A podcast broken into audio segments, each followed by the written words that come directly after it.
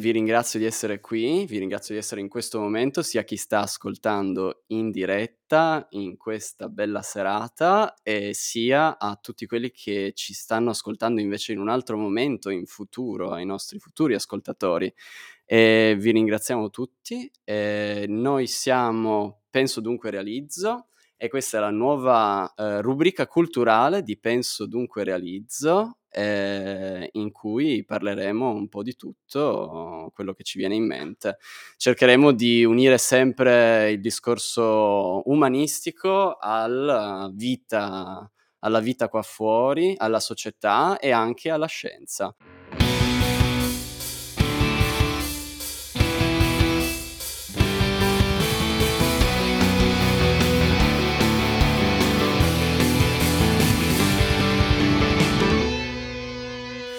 Eh, ci occupiamo un po' di tutto, amiamo tutto e siamo curiosi e amiamo scoprire.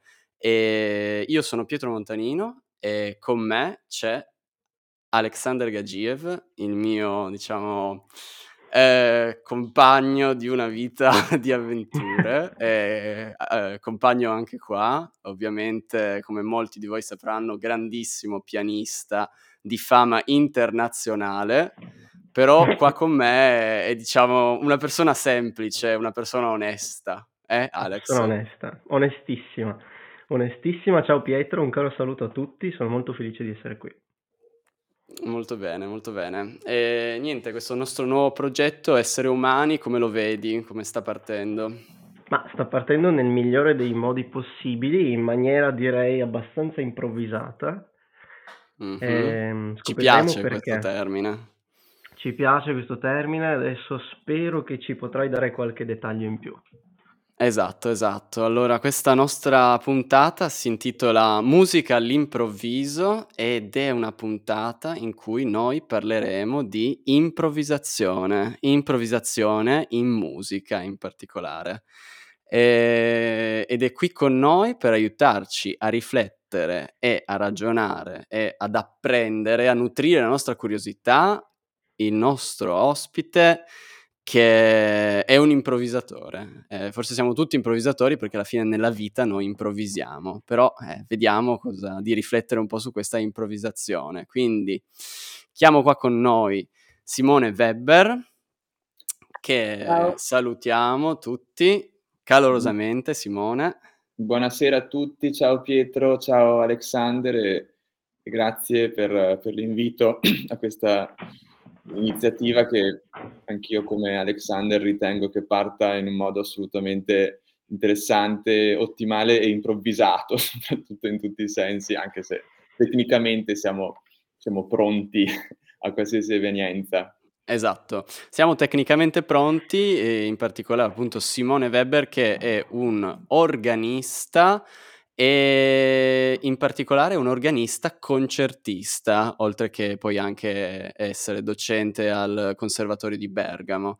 E quindi per prima cosa, dato che questa era una cosa che nella, mhmm, nella, nelle indicazioni, nella, nelle spiegazioni della puntata non era indicata così bene, perché abbiamo scritto solamente organista, però lui ci ha corretto, ci ha detto io in realtà sarei più un organista nello specifico concertista e quindi ti chiedo subito eh, intanto che cos'è un organista eh, per tutti quanti e poi cosa differenzia un organista concertista da un organista normale a questo punto. Sì, eh, beh, effettivamente eh, questa specifica può essere utile non tanto per attribuirmi delle qualità, ma eh, per il semplice fatto che eh, organista indica una figura che, che, si occupa di musica organistica, che suona l'organo in sostanza. E però, mh, diciamo, eh, la, la, formazione di un organista si divide tendenzialmente eh, in due specialità, se vogliamo usare un termine di questo tipo. la prima è l'organista cosiddetto liturgico, che può avere anche una formazione eh, non professionale. Ci sono spesso, insomma, nelle parrocchie, ci sono degli organisti che fanno questa, questo lavoro, esercitano quest'arte in maniera spontanea, in maniera eh, de, del tutto insomma eh, libera. Invece eh, evidentemente esiste anche una figura eh, dell'organista eh, che eh, consiste nell'eseguire della letteratura, dei concerti, quindi questa parola eh, così lunga e così dissonante come concertista eh, può, può, essere utile per capire quali, sono, quali possono essere le strade che un organista può decidere o quantomeno insomma, può avere l'opportunità di, di intraprendere. Ho capito, quindi se ho capito bene, l'organista eh, liturgico è quello che forse noi siamo più abituati a concepire, cioè quello che suona l'organo in una chiesa uh-huh. e quindi che serve fondamentalmente anche poi alle, alle funzioni di chiesa, alla liturgia mentre invece l'organista concertista è quello che è effettivamente come può esserlo, per esempio Alex è un pianista concertista, esatto. l'organista concertista fa dei, letteralmente dei concerti, cioè suona esatto. per un pubblico che è lì a sentire l'organo. Sì, esatto. Poi diciamo che i due ruoli possono anche coincidere nella stessa persona, perché spesso eh, l'organista che eh, esercita la professione di organista in una chiesa tra l'altro eh, in alcuni paesi all'estero, in Europa come in Germania piuttosto che in Svizzera, in altri posti, è un lavoro vero e proprio, stipendiato, quello dell'organista. Quindi diciamo che un organista può esercitare entrambe le cose, fare eh, il servizio liturgico in chiesa e però anche esercitare poi una professione che lo porta a fare dei, dei veri e propri concerti nei quali il protagonista, diciamo, è, è l'organo nella sua espressione concertistica. Ma poi per un profano, poi questi concerti come si fanno? Perché noi siamo molto legati a pensare all'organo come qualcosa che sta nelle chiese, ma tu gli, i concerti li fai nelle chiese o li fai anche in delle sale da concerto? Ma eh, ti posso dire questo, che dieci giorni fa sono stato, ho fatto un concerto a Las Palmas, sull'isola di Gran Canaria, all'auditorium Alfredo Kraus, dove ah, c'è un organo, sì, dove c'è un organo, fra l'altro la, l'auditorium è molto suggestivo perché il fondale è in vetro, quindi l'organista quando suona, in quanto l'organo è sulla destra del palco, girando la testa di, di 90 gradi può anche eh, godere della, della vista eh, del mare, quindi è molto suggestivo. Fantastico. Ovviamente non è sempre così perché tendenzialmente eh, l'organo è uno strumento che è molto legato eh, alla Chiesa, quindi lo si trova soprattutto eh, diciamo, nei paesi cattolici protestanti, lo si trova si trova in chiesa. Quando si suona, quando si suona all'estero, eh, Russia piuttosto che Oriente, piuttosto che Stati Uniti, ecco lì eh, si trovano anche degli strumenti, degli organi negli auditorium. Anche, anche, all'estero, in Germania, ad esempio, quasi tutti gli auditorium hanno degli organi che vengono regolarmente mm. utilizzati per i concerti. Anche in Italia, ad esempio, fino a qualche anno fa, eh, gli auditorium della RAI erano dotati di, di, di organi funzionali sì, sì, sì, che si vedono fra l'altro in, in, in, vecchie registrazioni televisive. C'era un, un, organista molto famoso che magari che è un pochino nel settore se lo ricorda, che è Fernando Germani, che spesso suonava gli organi negli studi della RAI mm. e durante addirittura le, le trasmissioni domenicali. Quindi, mm-hmm. Sì, noi, io e Alex ci è capitato anche di incontrare in Polonia una, eh, un sì, organo in the making, diciamo, un organo sì, che sì, stava venendo assemblato in quel momento in una sala da concerto. Beh, forse, forse lo conoscerai Simone, era questa sala bellissima che hanno costruito qualche anno fa a Katowice, sì. la NOSPR, e in, in, questo momento c'è un organista sloveno di Rogaška Slatina, se ricordo bene si chiamava Scrabble, sì, li conosco, li Scrabble. Eh, e stanno, stanno ultimando in questi mesi l'organo di Katowice, che era, ah. ci ha fatto fare proprio un giro anche, ti ricordi Pietro, era mm, mezzanotte in Nella pancia dell'organo. Nella sì. pancia dell'organo abbiamo fatto... E mi ha detto, mi ha detto anche scherzando, mm, visto che io parlo anche sloveno, quindi insomma era stata, c'era un'atmosfera così abbastanza amichevole, ho detto quando ti stufi il pianoforte eh, qua abbiamo l'organo che ti aspetta, per cui mi ha mostrato, ci ha mostrato tutte le varie combinazioni infinite che questo strumento veramente... Bene, allora per entrare invece nel discorso cardine della nostra puntata, eh, ecco, voglio subito fare la domanda base a Simone, cioè noi abbiamo parlato dell'organo, sì, poi collegheremo anche l'organo al nostro discorso, ma quindi che cos'è l'improvvisazione? Cosa intendiamo noi per improvvisazione, quando parliamo di improvvisazione in musica in particolare? Sì, questa è una domanda molto ampia e proveremo a, a, a definire il, il termine. E intanto vorrei fare una specifica. Eh, improvvisazione in musica, ma questa sera probabilmente metteremo a fuoco eh, l'improvvisazione in musica alle tastiere, che è un po' diciamo l'argomento mm-hmm. quale, eh, da, dal quale non vorrei uscire per non eccedere in competenze che non, sono, che non mi appartengono. Ecco, impro- cosa è l'improvvisazione? L'improvvisazione di fatto è un, è un processo creativo che consiste nell'eseguire un brano che non è stato scritto. Questa è, secondo me, la definizione più semplice e anche più comprensibile da un punto di vista concettuale.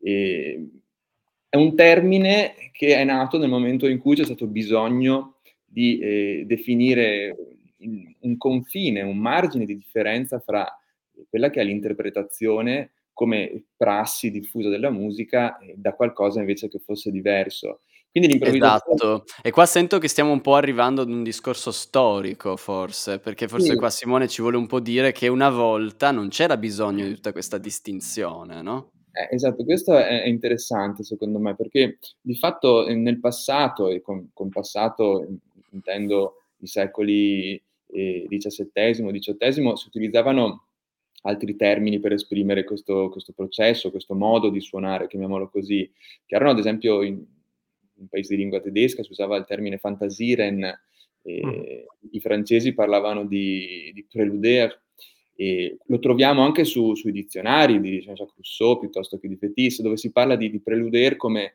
eh, di fatto eh, un'operazione che consisteva nel sedersi allo strumento, al pianoforte, e di eseguire estemporaneamente un piccolo brano, un preludio, quindi qualcosa che viene prima di, un'esecuzione di una sonata, che aveva la funzione semplicemente di, eh, anzitutto, di destare l'attenzione del pubblico, quindi il pubblico che magari in una situazione chiassosa, così, eh, veniva coinvolto maggiormente da, da, quello che stava per succedere, serviva per verificare che lo strumento fosse accordato, mm-hmm. serviva, anche al, serviva, anche al, musicista per eh, provare lo strumento, perché chiaramente le condizioni esecutive eh, nei secoli scorsi erano molto diverse probabilmente da quelle che, a cui siamo abituati noi musicisti del, del XXI secolo. Quindi, mh, ecco, e poi preludere ovviamente eh, in qualche modo eh, ci fa capire che c'era anche una certa libertà nel fare no? questa improvvisazione. Mh, preludere cosa significava musicalmente? Significava semplicemente improvvisare estemporaneamente un brano che consisteva in una serie di accordi, di arpeggi.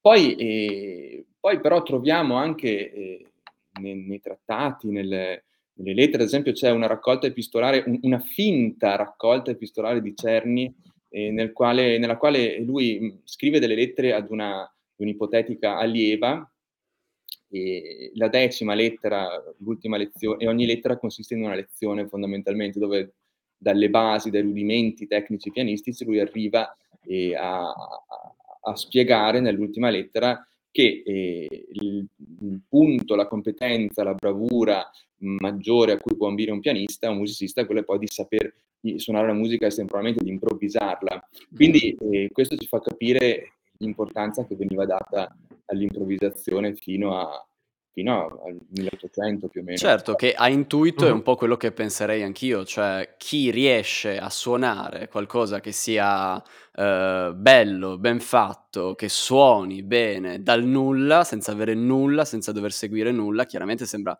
qualcuno che ha delle doti stupefacenti, cioè chi ha trasceso forse proprio le capacità. Comunque da quello che ci dice Simone, Alex, sembra che eh, una volta fosse fondamentalmente un po' più diffusa anche questa cosa dell'improvvisazione, anche a livello pianistico.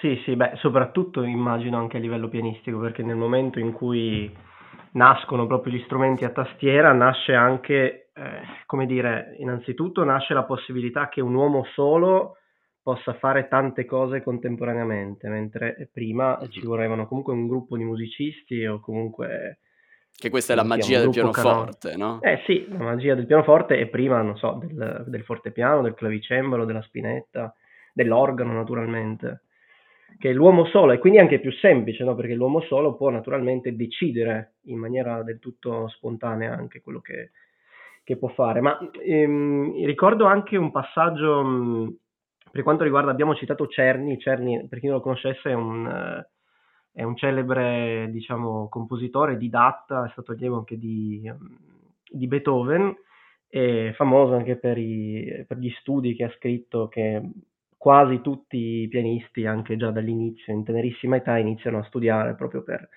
diciamo, farsi le dita in qualche, in qualche modo.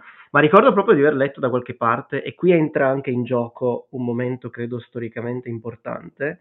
Ricordo di aver letto quando leggevo qualcosa appunto su Cerni, ehm, credo fosse l'opera 200 300, dove parlava proprio dell'arte di improvvisare, diceva che sì, eh, è bellissimo, appunto, un'arte nobilissima e va appresa, eccetera, eccetera, ma per esempio, guai a chi improvvisa prima di una sonata di Beethoven. Eh, cioè ci sono, c'erano dei momenti in cui, eh, in cui era concesso, appunto, in cui era, anzi non concesso, in cui era assolutamente normale, in cui era assolutamente, eh, sì, appunto, momento, il momento giusto di, di appunto mostrarsi in tutta la propria abilità, però appunto lui forse anche in eh, in quanto a, non so, probabilmente per un sentimento di reverenza anche nei confronti di questa figura che era diventata ormai leggendaria, diceva, eh, prima dell'appassionata, però per esempio già improvvisare sarebbe un attimino fuori luogo perché magari si crea una... perché l'opera in, in quel periodo, anche forse con, eh, non so, con l'inizio anche del romanticismo e di un certo modo di comporre anche diverso, l- la composizione assume anche eh, dei tratti così forse, non so, particolari e, e espressivamente forti, che è difficile, diciamo... Sì, non so se più seri, ma forse così delineati in qualche modo, così epici forse. Che, e quindi l'improvvisazione alleggerisce un po' e quindi meglio eh, non sarebbe prima... difficile, sarebbe difficile uh-huh. diciamo, raggiungere quel livello. Uh-huh. Sì, Però Beethoven, che mi sembra di aver sentito qualcuno parlarne, eh, lui stesso grande improvvisatore, no? Grandissimo, grandissimo improvvisatore, forse il più grande di tutti. Sì, ma eh, se posso mi, mi, viene in mente mentre parlava sì, Alessandro di questa cosa che, che è vero, effettivamente eh, parlavi di sonata, quindi la forma sonata ha già una sua completezza che non necessita forse di, di un preludio, no? che potrebbe andare a, a, sbilanciare certe proporzioni. Ehm, e, e, questo, mm-hmm. e, questo, è anche, va detto, che è proprio, con, è proprio, con, Beethoven e i suoi allievi che nasce l'interpretazione pianistica, con Cerny, con Hans von Bülow. perché? Perché ad un certo punto succede che il compositore insegna ai suoi allievi come suonare la sua musica. Quindi questo, diciamo, crea un, un, precedente in qualche modo. Ecco perché crea... tu hai utilizzato la parola interpretazione, no? Che qui forse bisognerebbe spiegare allora cosa si intende no? con interpretazione pianistica. Mm. Sì, eh, ma io posso veramente dire cosa si intende con interpretazione musicale, poi sull'interpretazione pianistica lascio ovviamente ad Alexander. Ma no, beh. Sì, dicevo in generale il termine di interpretazione, no? per chi fosse avulso un po' del mondo della musica. Sì, ecco, noi, lo dico in parole molto semplici, con interpretazione intendiamo proprio quell'approccio eh, esecutivo di lettura, di esecuzione della musica che ricostruisce un po' il senso che il compositore nel suo contesto culturale, eh, sonoro e musicale eh, ha dato durante eh, la composizione. È un po' come come dire, in qualche modo scendere nel segreto dei giorni del compositore, un po' come annodarsi con, con il suo pensiero per creare una zona quasi indifferenziata tra esecutore e compositore. Questo secondo me mm. è l'interpretazione. Poi, è bellissimo. sì, e poi eh, c'è da dire questo, che anche l'interpretazione negli ultimi 30 anni ha subito dei processi di evoluzione eh, importanti, secondo me perché si è andato quasi a, a ridurre e a diminuire l'importanza dell'interprete a favore dell'opera. Questo è un processo che è scaturito anche da, eh, se vogliamo, dagli studi sulla prassi esecutiva che sono iniziati più o meno, cioè gli studi sono iniziati nel Novecento ovviamente, però a partire dagli anni 70 con, le, con la musica, con l'esecuzione della musica antica su strumenti originali, così la prosa esecutiva eh, storicamente informata, come viene definita, ha preso sempre sì, più importanza. Un discorso un po' più filologico quasi. Sì, esatto, filologico. E, mm. e l'interprete in qualche modo se noi pensiamo, ad esempio, adesso possiamo parlare, parlare, di pianisti anche, se pensiamo alla differenza fra un pianista dei, della prima metà del, del XX secolo ed un pianista magari più recente, c'è un abisso da un punto di vista di approccio, nel senso che eh, l'attenzione e la sensibilità che c'è adesso rispetto a riconoscere la retorica della musica e trovare un'interpretazione, diciamo, condivisibile è più spiccata rispetto alla prima metà del, del, del XX secolo. Nel senso che, non so, Alexander, se tu sei d'accordo, sì, sì. questo è il mio pensiero. Beh, sì, è chiaramente un discorso che adesso stiamo sfociando in altre cose, no? Perché dall'improvvisazione siamo arrivati all'interpretazione ed è una, un'altra, come dire, branca molto mh, così variegata. Però è vero che un po' anche come, come dire, l'interpretazione è una, un aspetto, se vogliamo, momento dell'universo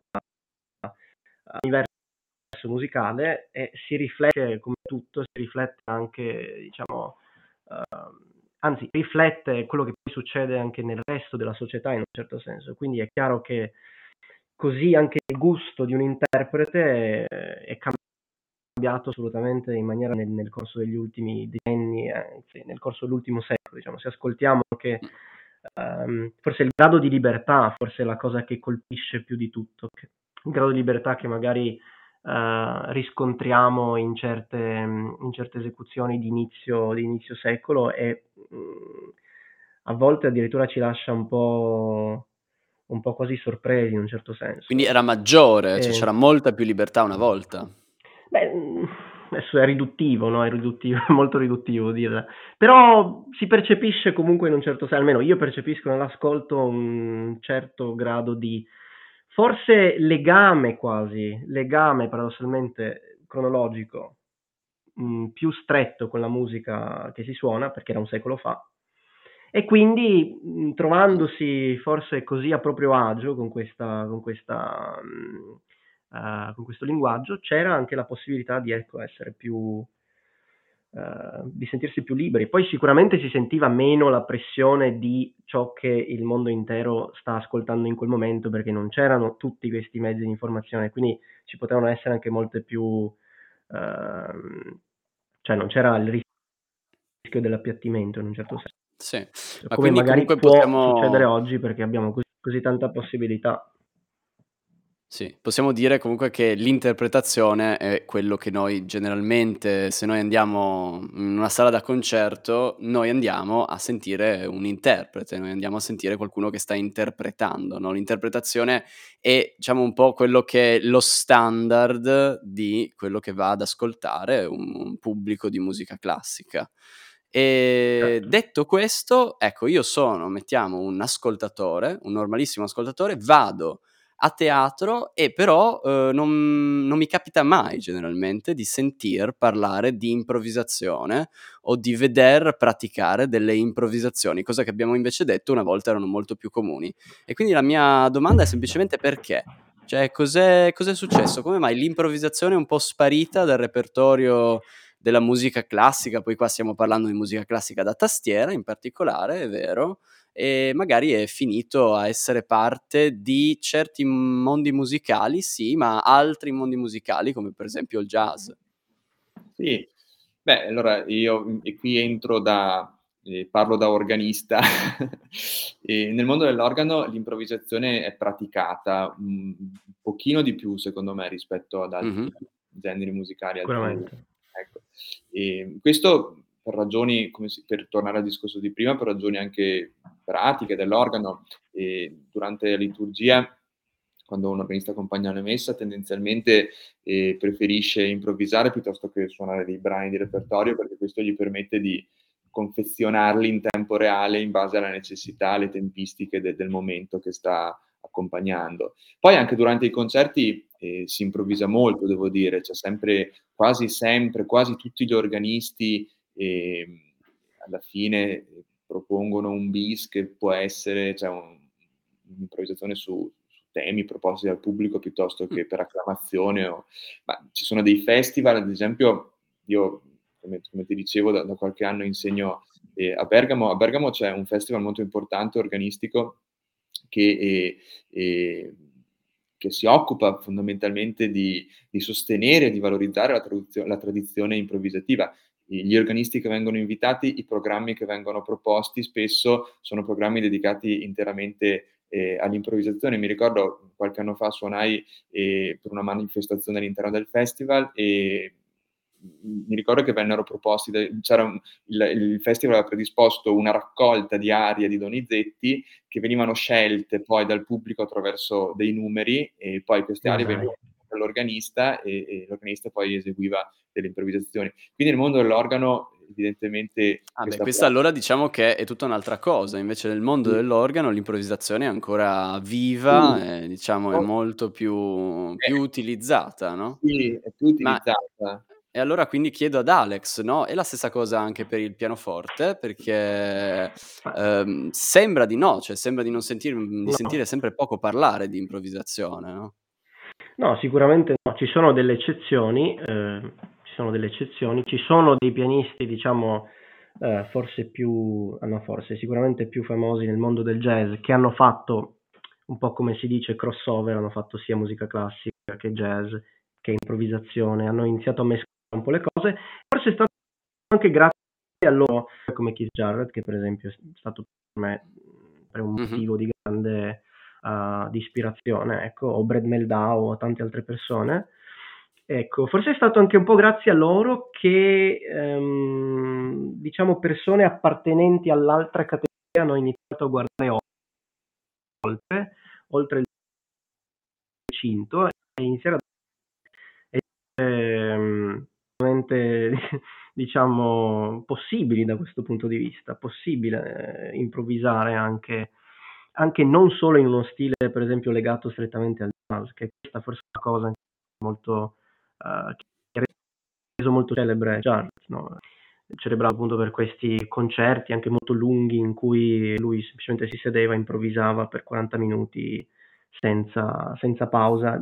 Eh, però Keith senso, Jarrett creando... faceva qualcosa che nessun altro faceva, cioè riusciva addirittura no, a fare dei, no. dei, concerti in cui improvvisava tutto il concerto, che però è un'eccezione. Sì, è una cosa... È rima- sì, è rimasto, per quanto ne so io, veramente un unicum, sia dal punto di vista del, della forma, perché appunto, ripeto, erano blocchi di 35-40 minuti, poi ha fatto anche altre cose, i brani più, più brevi, e si poteva anche magari anche ad altri esecutori, però quello stile lì, anche per quanto riguarda poi l'uso di, come dire, i, tutti i vari stili che attraversava all'interno di queste lunghe improvvisazioni, perché era, sicuramente c'era moltissima influenza di jazz, blues, gospel, ma anche, anche moltissima musica, se vogliamo, classica del XX secolo, non so, penso a momenti che ricordavano sicuramente Shostakovich, Bartok, ma anche Bach,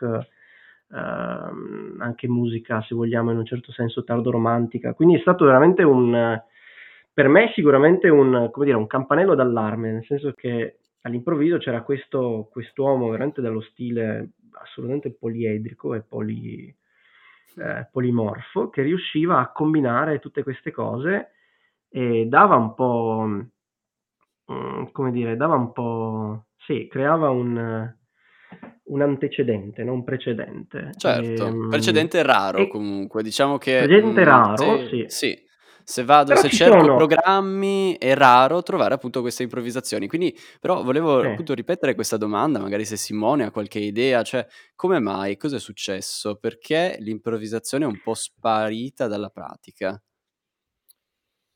Ma, eh, ma sai, no, beh, se, se, vuoi dire tu, Alex... No, no, vai, vai, vai tu, vai tu, vai tu, Simone, vai tu, sono curioso. Ma, ma io mi sono fatto delle idee, ovviamente, questi, in questi anni, così, perché effettivamente è abbastanza eh, bizzarra, secondo me, quantomeno, questa, questa, situazione. Cioè, è bizzarro che eh, mm-hmm. suonare significhi eseguire della musica già scritta. E, e di fatti, prima di rispondere io a questa cosa, ai miei studenti dico spesso, eh, voi in realtà eh, non imparate a suonare lo strumento, parlo per l'organo, voi imparate a suonare i brani, perché suonare lo strumento secondo me è improvvisare, cioè questo è suonare lo strumento, cioè il, essere in grado, non, non, lo, cioè, non lo dico in, in, una maniera polemica perché non è questo il senso, ovviamente certo. cioè, stiamo parlando stiamo esplorando insomma, de- delle considerazioni. Però certo. effettivamente eh, non va dimenticato insomma, che eh, l'importanza dell'improvvisazione. Riguardo a, ai motivi che hanno portato a questo, senz'altro c'è un, un aspetto di natura proprio didattica, nel senso che il, nel passato eh, si improvvisava di più, parlo del 600-700, perché si componeva la tastiera, eh, la cosiddetta per esempio arte dei partimenti, che il partimento era un, esercizio, un basso, una linea di basso, per chi non conosce la musica, di fatto una melodia che veniva suonata con la mano sinistra, sulla quale gli, stu- gli allievi, chiamiamoli così, imparavano ad improvvisare la parte della mano destra. Questo perché per ragioni del tutto pratiche, nel 6-700 c'era bisogno di formare molti musicisti, molti compositori, perché l'opera, il teatro produceva molto, quindi c'era bisogno di imparare a suonare velocemente, imparare a comporre velocemente. Questo faceva sì che i musicisti fossero tutti in grado di, di improvvisare ancora prima di interpretare la musica.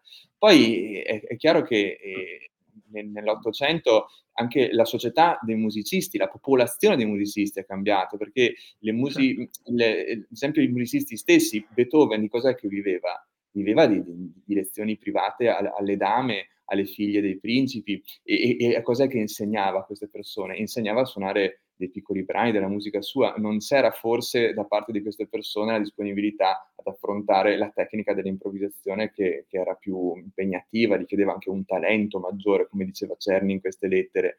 E poi da lì, evidentemente, l'interpretazione, l'insegnare la musica è diventato insegnare a suonare i brani. E quindi si è creata nell'Ottocento eh, una, una, generazione di, di musicisti che eh, hanno dimenticato, fra virgolette, eh, che esiste anche questa pratica. Mi viene in mente un, un piccolo, un, una piccola citazione. Un, compositore dell'Ottocento, un pianista non molto conosciuto, ma molto importante secondo me, è Kalkbrenner, che ha scritto anche un trattato di armonia pratica. Lui in una lettera racconta che eh, si pente nei primi anni dell'Ottocento, quando era ragazzo, di aver suonato i concerti di Mozart cambiando tutte le note e improvvisando ogni forma di variazione su, mm. sulla produzione. Si pente, ma però alla fine della sua vita, perché probabilmente alla fine dell'Ottocento, quando è arrivato eh, all'ultimo, insomma, con un piede alla fossa, e, eh, si è reso conto insomma, che, che, l'estetica era cambiata in maniera, cioè nel giro di... Il gusto era cambiato, era, sì. Era cambiato proprio l'approccio di fedeltà all'opera. Ah la, eh, lo, statuto, lo, statuto, ontologico dell'opera musicale è cambiato. Sì, quindi le opere, uh-huh. c'è più rispetto per l'opera, più rispetto sì. per gli autori, si vuole suonare quello che c'è scritto esatto. e solo quello. E il poi il discorso che fai tu è un po' anche quello che se i musicisti un po' improvvisano sempre meno, si dimenticano un po' dell'improvvisazione, di conseguenza poi se ne dimentica il pubblico, nel senso che se poi non c'è nessuno che lo fa certo anche il pubblico cambia e cambia un po' anche il gusto del pubblico, può essere? Sì, se vuoi rispondo io, oppure può rispondere Alex, non voglio. Eh, sì, secondo me sì, eh, il gusto, il, il, pubblico adesso è un pubblico che tende... Ma io credo che il pubblico, sai, il pubblico lo, lo, lo formano i musicisti, lo formano i direttori, i direttori, artistici in base a quello che propongono nei decenni, mm-hmm. nel senso che il pubblico non è... Eh, e, cioè il pubblico è il risultato, secondo me, di, una moda, no? di, un, di, un'educazione all'ascolto. È chiaro che l'improvvisatore gioca un po', eh, deve giocare su quello che il pubblico crede di sapere, perché di fatto eh, il pubblico, se tu al pubblico fai credere di, di, sapere che questa è un'improvvisazione, l'emozione cambia completamente. Cioè bisognerebbe entrare in un'ottica rovesciata di, di approccio a questo, cioè capire eh, che sì, ev- evidentemente c'è più, per un direttore artistico ci sono più certezze nel proporre un programma già eh, conosciuto di, di, repertorio, di canone, eccetera. Però eh, non, è, non, è, l'unica possibilità, cioè tu devi saper giocare un pochino col pubblico e questo purtroppo lo vedo molto poco, nei, ecco. cioè questa disponibilità a, a, rovesciare un pochino, a giocare, eh, a, a, inserire un, un ingrediente del rischio anche nei programmi e è una possibilità che andrebbe riconsiderata, secondo me, attraverso l'improvvisazione. E poi ci vuole chiaramente, mh, quando uno accetta il rischio, ci vuole anche la conoscenza comunque eh, di alto livello, no? Per fare una cosa del genere. Sì, Soprattutto sì. quando la si propone a un pubblico, no? A un pubblico che magari, mh, poi dipende anche, questo sarebbe anche un discorso secondo me interessante da affrontare, i vari gradi di improvvisazione, cioè i vari livelli, che cos'è l'improvvisazione veramente perché quando un pubblico che magari conosce molto bene un certo tipo di repertorio, per esempio romantico, mettiamo dell'Ottocento, e poi sente improvvisare in quello stile, è chiaro che ha un'aspettativa perché conosce molto bene quello stile o comunque ha, ha vari metri di, paro- di, paragone, mentre se tu improvvisi in uno stile completamente diverso, altro, eh, non, c'è, non, c'è, metro di paragone, no? Quindi anche lì diciamo dipende che forse... un po' Non siamo più abituati a sorprenderci, questo forse è un po' in tutto, in qualunque campo, non ci È piace più la possibile. sorpresa, eh, dobbiamo forse Possibile. un po' uscire da questa cosa.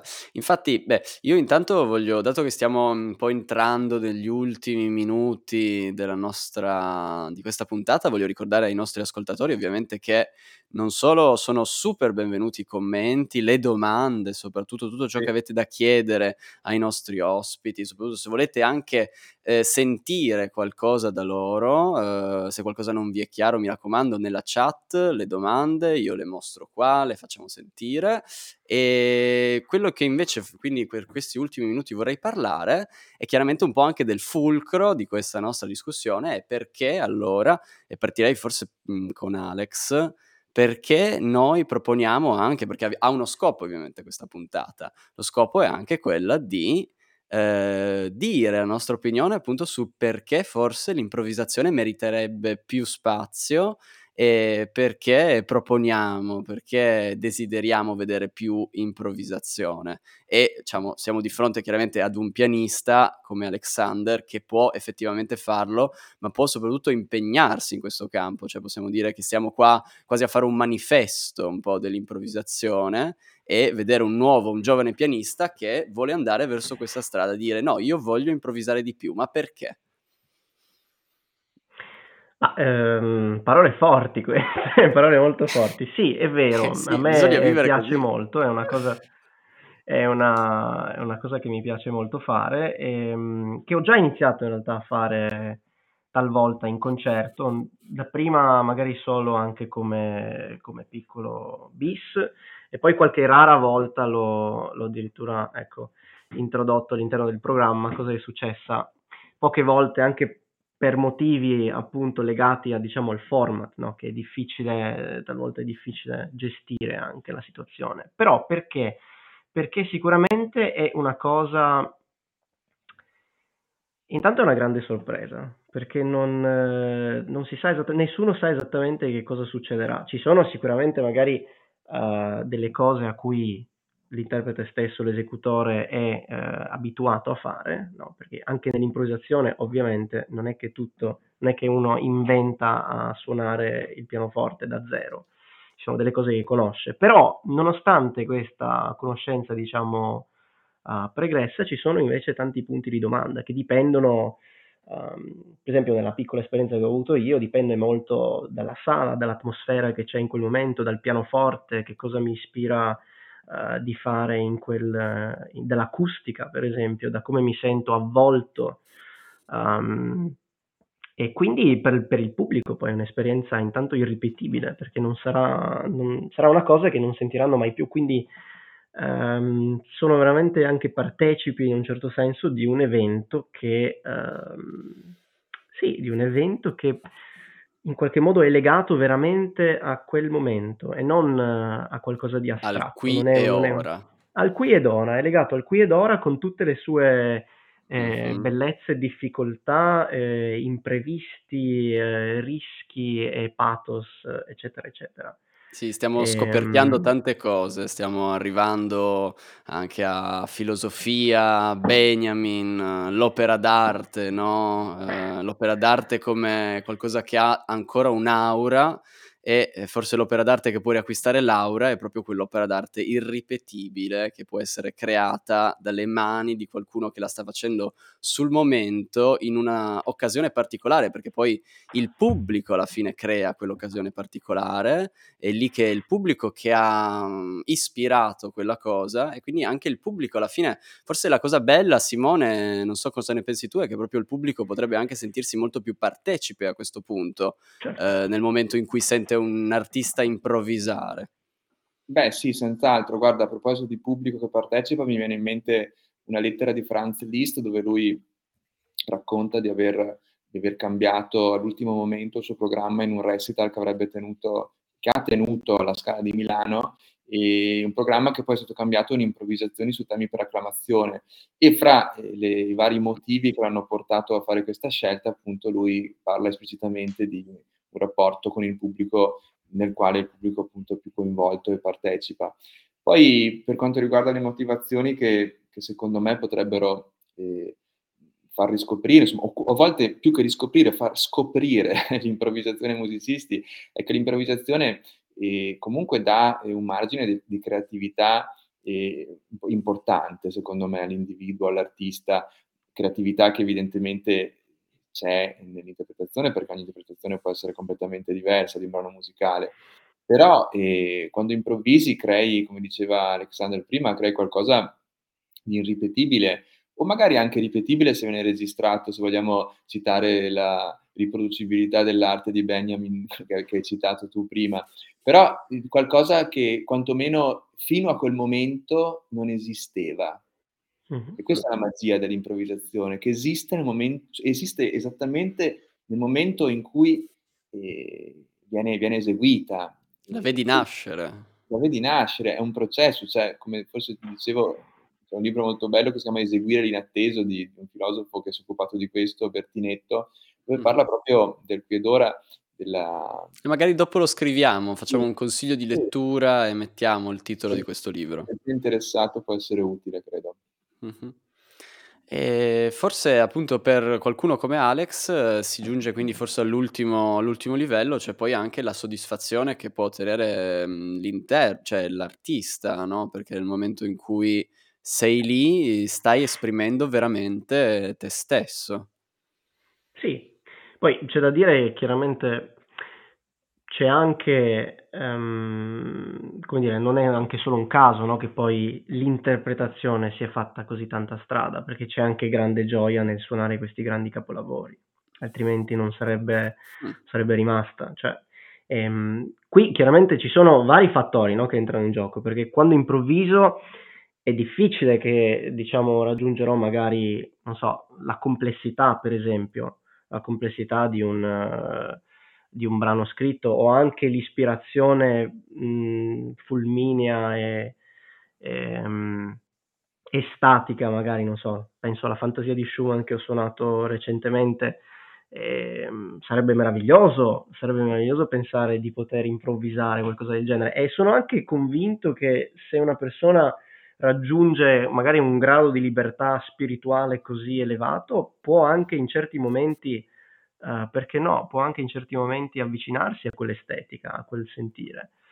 Però eh, c'è anche da dire che appunto questi grandi capolavori comunque esistono ed è, ed è meraviglioso che continuino ad esistere e che vengano suonati. Per cui è un, um, come dire, sarebbe bello vedere una dialettica no? tra, tra queste due forme d'arte, sempre di più. Bene. E... Hanno ehm scopi diversi anche. Ecco. Ho anche, mhmm, vedo dai commenti che c'è anche una domanda, ehm, da parte di Massimo Romanin, ve la faccio leggere, che ringrazio moltissimo. Uhm, non sapevo delle improvvisazioni degli organisti durante le liturgie. A tal proposito, come si lega un concetto così organizzato e strutturato con la messa, con la libertà dell'improvvisazione? Come la messa con la libertà dell'improvvisazione. Penso che sia per Simone una domanda del genere. Sì, ehm, questa è una una domandona, nel senso che sono già le 21:50 e e ci vorrebbe molto tempo per rispondere, però cercherò di rispondere in in 60 secondi. Ehm, evidentemente, il tutta tutto il repertorio la maggior parte del repertorio organistico fino a XIX secolo si basa su eh, elaborazioni di, di, corali o di melodie gregoriane, perché eh, l'organista improvvisava eh, durante la liturgia, che poteva essere protestante piuttosto che cattolica, per dare l'intonazione. Chi all'assemblea, ad esempio nel mondo protestante, perché nel mondo protestante il, il corale era veicolo di, di, conoscenza della Bibbia, quindi l'assemblea partecipava alla messa, alla liturgia, cantava, e invece le intonazioni che venivano date ai cantori alla scuola cantorum eh, negli ambienti cattolici erano delle improvvisazioni, quindi il, motivo è pratico di dare la nota in sostanza a chi canta. E la domanda, come si lega concetto, un concetto così organizzato e strutturato con la messa? E,